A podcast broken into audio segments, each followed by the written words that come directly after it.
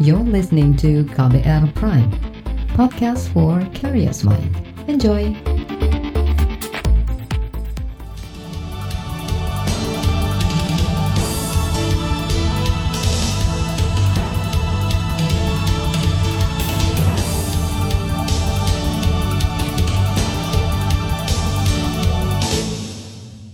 Selamat pagi saudara, KBR kembali menjumpai Anda melalui program Buletin Pagi KBR edisi Kamis 28 Mei 2020 bersama saya Reski Mesanto.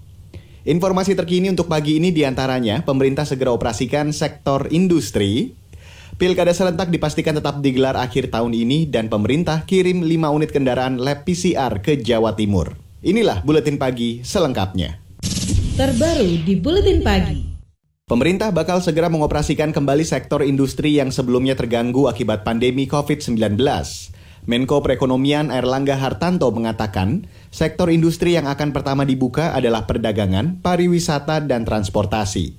Erlangga mengklaim pemerintah sudah menyiapkan berbagai protokol dan syarat pengoperasian kembali beberapa sektor industri dalam menjalankan fase new normal atau kenormalan baru di sektor industri juga sudah ada edarannya terkait dengan kawasan industri, pekerja dan panduan social distancing dan industri memang menjadi uh, salah satu sektor yang dibuka sejak awal di dalam Permenkes. Kemudian yang akan juga dipersiapkan adalah di sektor pariwisata di mana mengatur nanti SOP mengenai hotel, restoran dan sebagainya dengan kapasitas yang dibatasi. Kemudian sektor perhubungan ini sudah dijalankan. Kemudian sektor perdagangan terkait dengan pasar tradisional kemudian aturan untuk konsumen dan uh, waktu operasional.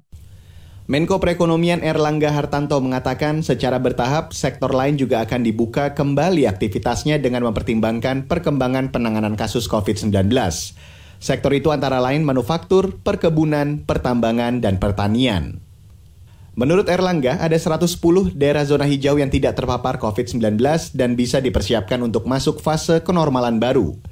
Saudara, guna menghadapi fase new normal atau kenormalan baru, pemerintah terus mempercepat tes massal COVID-19. Menteri Perencanaan Pembangunan Nasional atau Kepala Bapenas Suharso Monoarfa mengatakan, saat ini pemerintah masih berusaha mengejar target tes COVID-19 sebanyak 10.000 sampel per hari. Nah, kita sekarang berusaha Bapak Presiden minimal 10 ribu, bahkan kalau kita ingin mengejar mungkin harus di, di double, bisa sampai dengan 20 ribu per, per hari. Kita punya uh, definisi ODP dan PDP pada waktu itu adalah terkait dengan soal tracing dan tes. Tetapi kalau kapasitas tes kita sudah naik, sudah bagus, sebenarnya yang PDP dengan sendirinya kita bisa langsung tes, yang ODP juga akan kita tes. Menteri Perencanaan Pembangunan Nasional atau Kepala Bapenas Soeharto Monoarfa menambahkan, saat ini Indonesia masih sangat sedikit melakukan tes COVID-19. Dalam sebulan hanya 264 ribu tes, padahal jumlah penduduk Indonesia 270 juta orang. Indonesia tertinggal jauh dibanding Rusia yang sudah bisa melakukan 9 juta tes atau lebih banyak lima kali lipat dari standar yang diterapkan WHO. Sementara itu, Perhimpunan Hotel dan Restoran Indonesia atau PHRI mulai menyusun standar operasional prosedur atau SOP menghadapi fase new normal atau kenormalan baru secara detail untuk hotel dan restoran. Wakil Ketua PHRI Maulana Yusran mengatakan, SOP akan mulai disebarkan ke pengelola hotel dan restoran pada awal Juni mendatang. SOP itu antara lain mengatur kegiatan operasional, layanan tamu, karyawan hotel, dan restoran. Yang paling utama itu kan kalau di protokol itu masalah suhu. Yang kedua namanya hand sanitizer. Nah, kemudian juga hand gloves uh, buat karyawan nanti untuk yang memberi um, entah itu yang memberi pelayanan, entah yang um, bersihkan kan itu mesti ada. Nah kemudian uh, masker ya kan, kemudian juga disinfektan yang contohnya bukan hanya fasilitas publiknya, tapi uh, kamar setiap pergantian tamu kan pasti dilakukan disinfektan ya supaya menyampaikan bahwa kamar itu sudah dalam kondisi bersih. Itu tadi Wakil Ketua PHRI Maulana Yusran. Sementara itu, Asosiasi Pengusaha Retail Indonesia atau APRINDO mempersiapkan lima aturan teknis terkait rencana beroperasi kembali 60 mall di Jakarta dalam kondisi kenormalan baru. Aturan teknis itu misalnya kedisiplinan tenaga kerja untuk menjalankan protokol kesehatan COVID-19. Selain itu, aturan kebersihan dan higienitas peralatan toko hingga peralatan penunjang konsumen seperti troli belanja yang harus disemprot disinfektan. Aturan juga berisi prosedur menghindari kerumunan pengunjung. Saudara, Komisi Kesehatan DPR meminta pemerintah berhati-hati menyiapkan aturan mengenai fase aktivitas new normal atau kenormalan baru. Wakil Ketua Komisi Kesehatan DPR, Nihayatul Wafiro, mengatakan, aturan kenormalan baru jangan sampai tumpang tindih seperti sebelumnya terjadi dalam penerapan pembatasan sosial berskala besar atau PSBB. Saya tidak tahu apakah ini apakah ini sudah dengan kajian yang cukup matang atau tidak walaupun saya yakin sudah ada kajiannya cuman kita berharap peraturan ini tidak seperti peraturan-peraturan se seperti sebelumnya yang satu tupang tindih yang kedua uh, terkesan sering berubah-ubah begitu.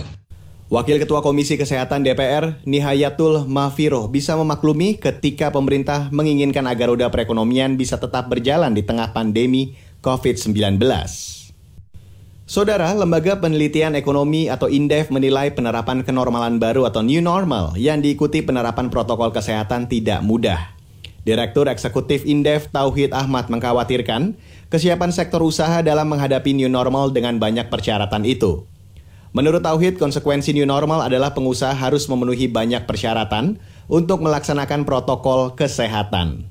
Misalnya di sektor katakanlah perdagangan, mall, pusat belanja, itu kan harus lebih private. Dia harus menyediakan kata tempat eh, kamar mandi yang higienis, eh, tempat cuci tangan yang terpisah dan sebagainya itu kan nggak gampang. Akhirnya kan itu benar-benar harus diverifikasi satu persatu karena kalau misalnya kita ke tempat toilet dan sebagainya masih jadi satu, gimana kita punya ada eh, apa namanya protokol kesehatan bisa berjalan efektif begitu termasuk misalnya tempat restoran dan sebagainya. Direktur Eksekutif Indef, Tauhid Ahmad juga menyoroti perilaku masyarakat yang masih sering mengabaikan ketentuan protokol kesehatan.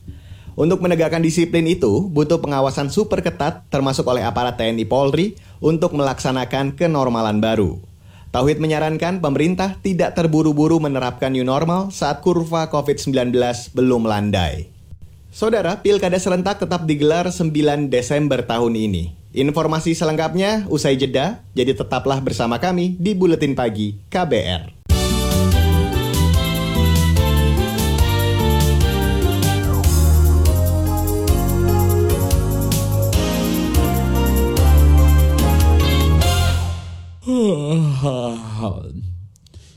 Wah, udah hampir jam 5 nih.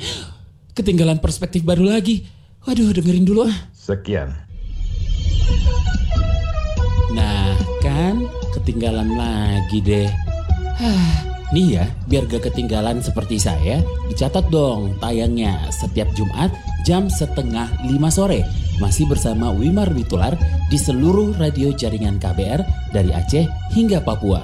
Diingat ya, biar gak ketinggalan seperti saya. KBR, inspiratif, terpercaya.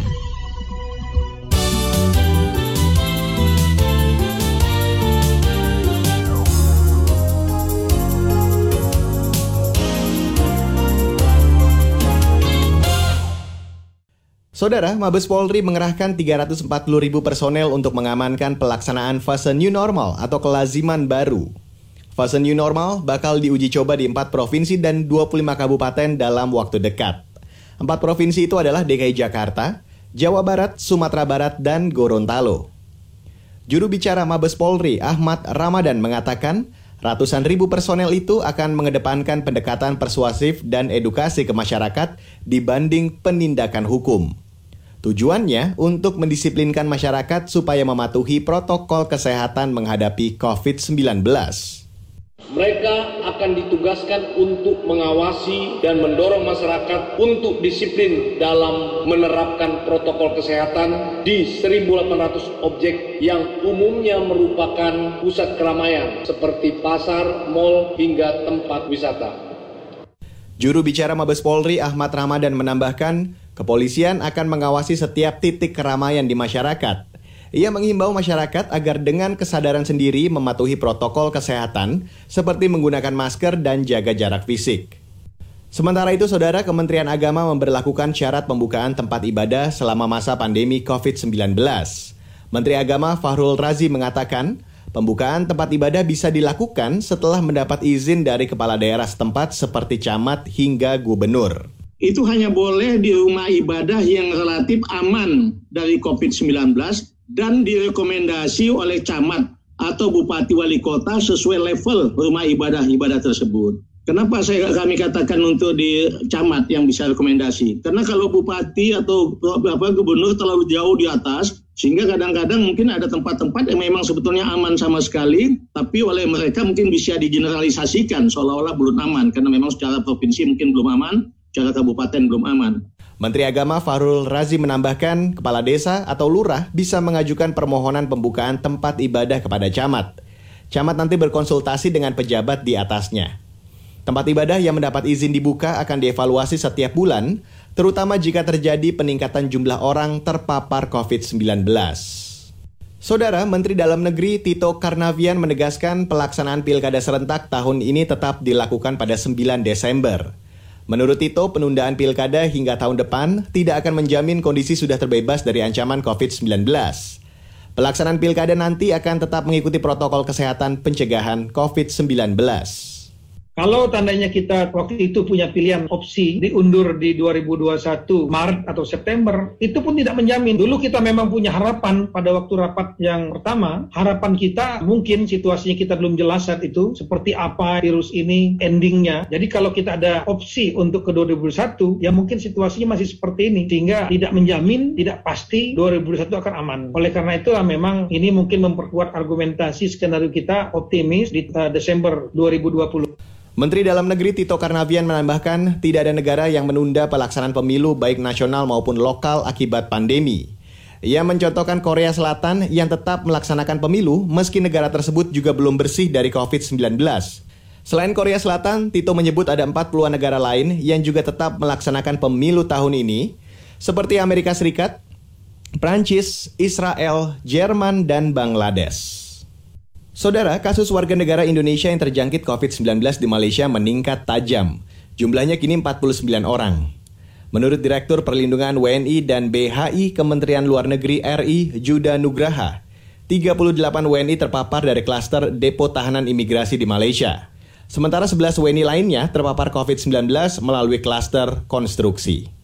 Uh, klaster yang kedua ada di uh, klaster konstruksi, uh, konstruksi uh, pembinaan yang ada di Kuala Lumpur. Jadi 38 uh, eh, ada di klaster depo, 11 ada di klaster konstruksi. Sesuai dengan informasi yang uh, disampaikan oleh pemerintah Malaysia, kami juga uh, mendorong bahwa pihak majikan harus bertanggung jawab untuk memberikan perlindungan kepada pekerja migran kita terkait dengan keamanan di lokasi kerja maupun di lokasi penginapan. Itu tadi Direktur Perlindungan WNI dan BHI Kementerian Luar Negeri RI Juda Nugraha. Hingga kemarin, saudara tercatat 157 WNI di Malaysia terinfeksi COVID-19. Sebanyak 27 orang sembuh, 128 dalam kondisi stabil dan dua meninggal. Malaysia menempati posisi kedua dengan jumlah WNI terinfeksi COVID-19 terbanyak, sesudah kapal-kapal pesiar asing yang mencatat 173 anak buah kapal WNI terjangkit virus corona. Kini kita beralih ke informasi ekonomi. Kementerian Kelautan dan Perikanan memastikan pandemi COVID-19 tidak menghalangi ekspor perikanan. Sampai April kemarin, volume ekspor produk perikanan Indonesia tercatat lebih dari 447 ton dengan nilai 2 miliar dolar Amerika Serikat atau setara 29 triliun rupiah. Kepala Badan Karantina Ikan dan Pengendalian Mutu di Kementerian Kelautan, Rina, mengatakan ekspor perikanan tetap selaras dengan protokol kesehatan Misalnya, meminimalkan kondisi tatap muka langsung dengan pengguna jasa. Selain itu, prosedur inspeksi di unit pengolahan ikan yang berlokasi di zona merah COVID-19 juga disederhanakan. Badan Karantina Ikan BKIPM juga mengatur waktu dan jumlah inspektur yang bertugas, maksimal inspeksi 3 jam per hari dengan petugas maksimal 2 orang. Beralih ke kabar dari mancanegara, Saudara, polisi anti huru hara Hong Kong menembakkan senjata bubuk merica dan menangkap 300 orang saat ribuan orang kembali berunjuk rasa ke jalan. Masa menyuarakan kemarahan atas rancangan Undang-Undang Keamanan Nasional yang diusulkan Tiongkok. Undang-undang itu dikhawatirkan akan menghilangkan kebebasan di Hong Kong. Polisi anti huru hara kemarin menghalangi para pengunjuk rasa yang berencana mengganggu debat rancangan undang-undang. Kalau jadi disahkan, RUU itu bakal bisa digunakan untuk mengkriminalkan siapa saja yang tidak menghormati lagu kebangsaan Cina. Saudara, laporan khas KBR tentang realita belajar dari rumah di daerah terpencil akan hadir usai jeda. Jadi tetaplah bersama kami di Buletin Pagi KBR.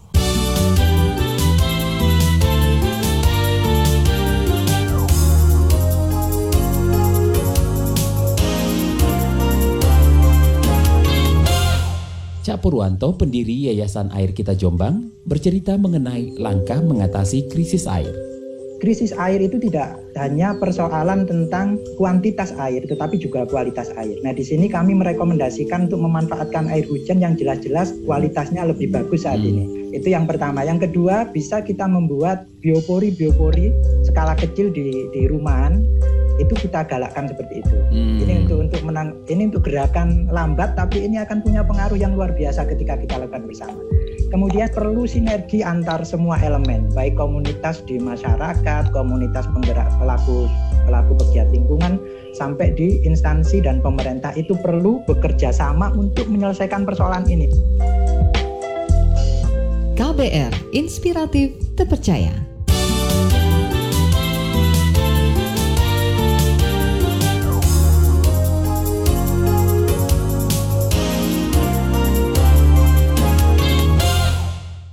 Saudara, Anda masih mendengarkan Buletin Pagi yang dipersembahkan oleh kantor Berita Radio bersama saya, Reski Mesanto. Sekarang waktunya saya untuk mengajak Anda mendengarkan laporan khas KBR tentang realita belajar dari rumah di daerah terpencil. Saudara, proses belajar dari rumah selama pandemi di daerah terpencil nyaris tak berjalan. Kesenjangan infrastruktur membuat siswa dan guru sulit mengakses fasilitas pembelajaran yang disediakan oleh pemerintah. Di tengah situasi pelik ini, beberapa pengajar enggan berpangku tangan. Mereka melakukan berbagai cara demi memfasilitasi pendidikan para siswa. Berikut kisah perjuangan dua guru yang mengabdi di wilayah pelosok. Ini saya ini mengajarnya di daerah pedalaman. Di daerah itu memang jaringannya itu memang susah, Mas. Maria Yosefina Moro mengisahkan sulitnya menjalankan program belajar dari rumah selama pandemi.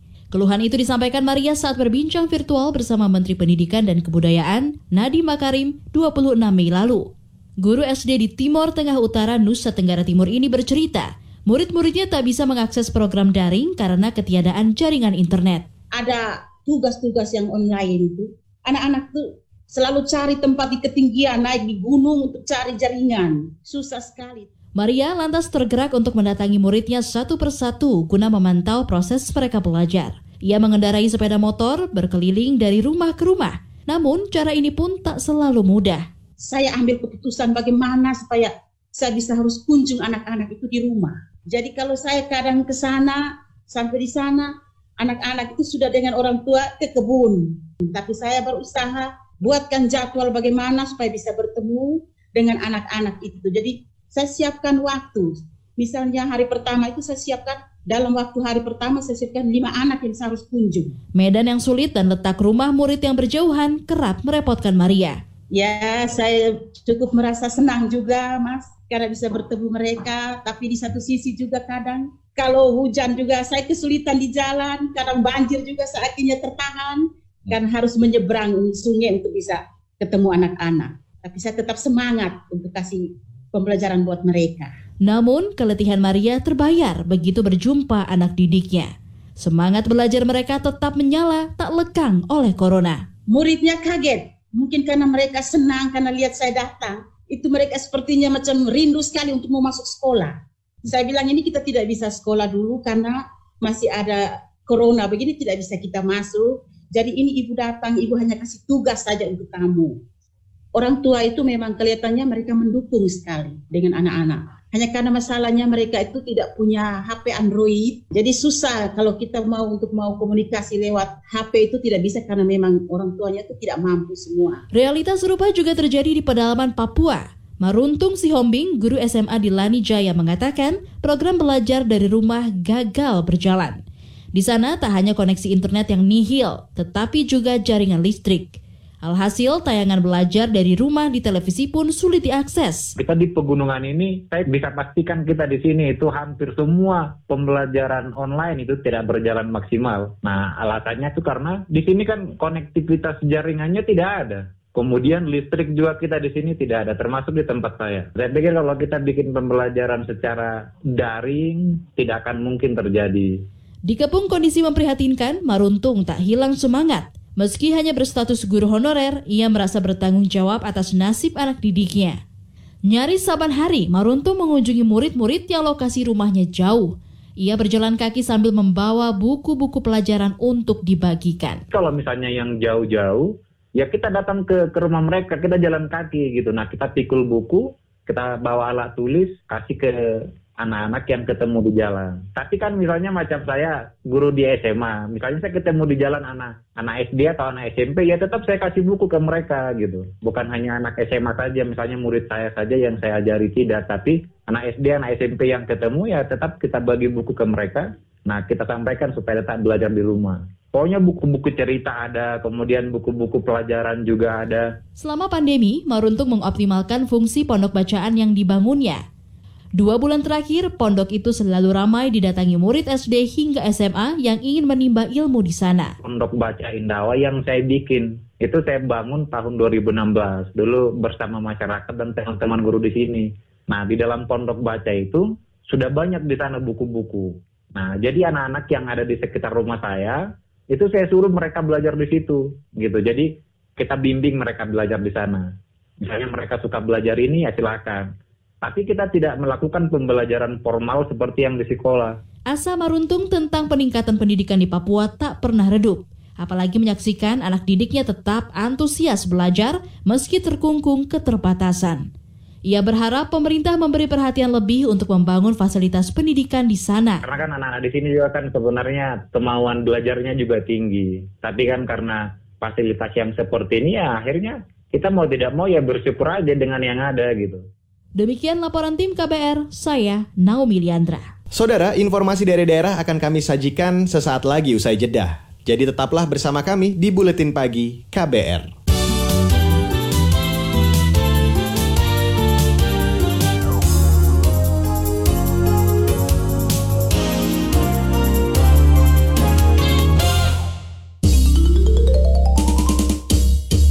Sekarang kamu bisa dengerin berita dari KBR di ponsel kamu loh dan nggak perlu pakai internet. Caranya gampang banget. Bagi pengguna XL cukup tekan 321 lalu pilih 4 untuk berita dari KBR. Informasi terkini siap kamu dengerin lewat layanan 321 yang bebas pulsa untuk 8 panggilan pertama setiap bulan. Tunggu apa lagi?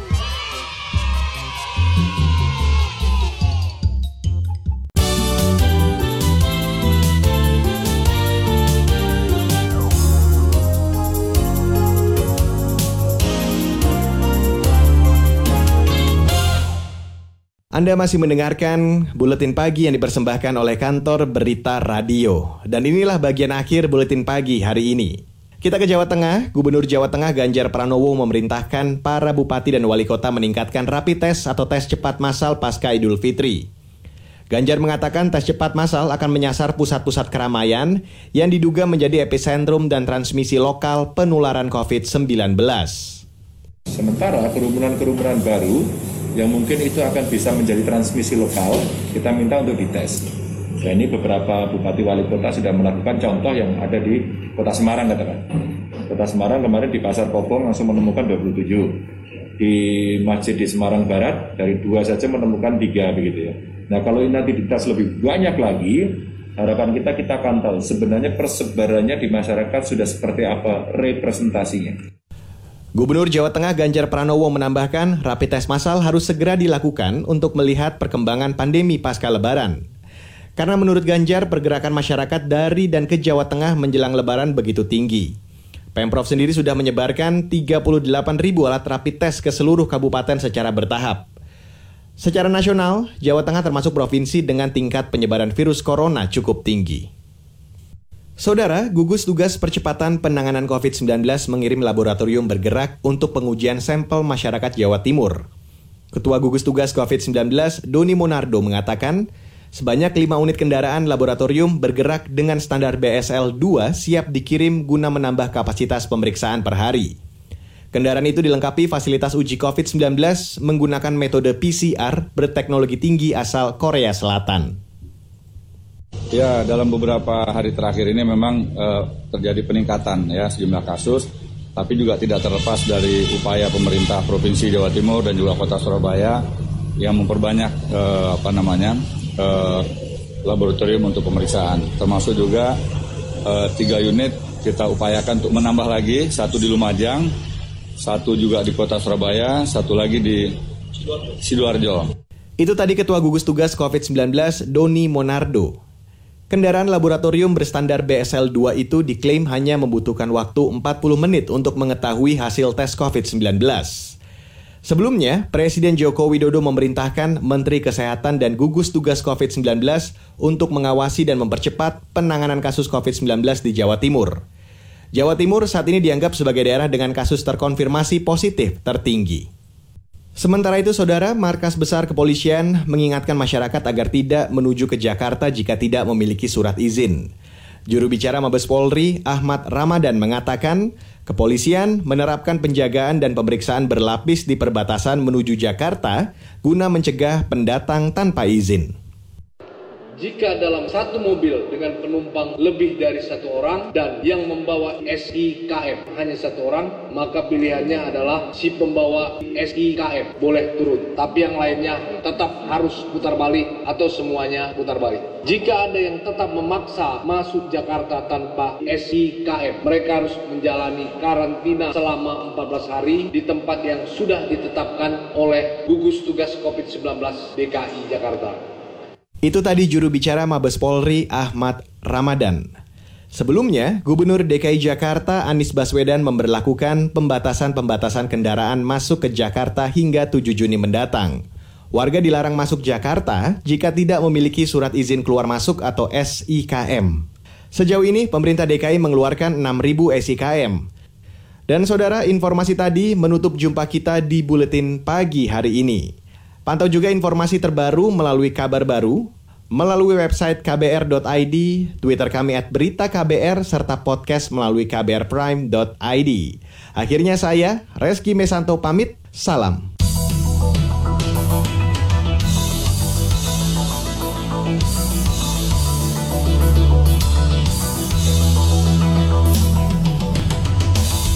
KBR Prime, cara asik mendengar berita. KBR Prime podcast for curious mind.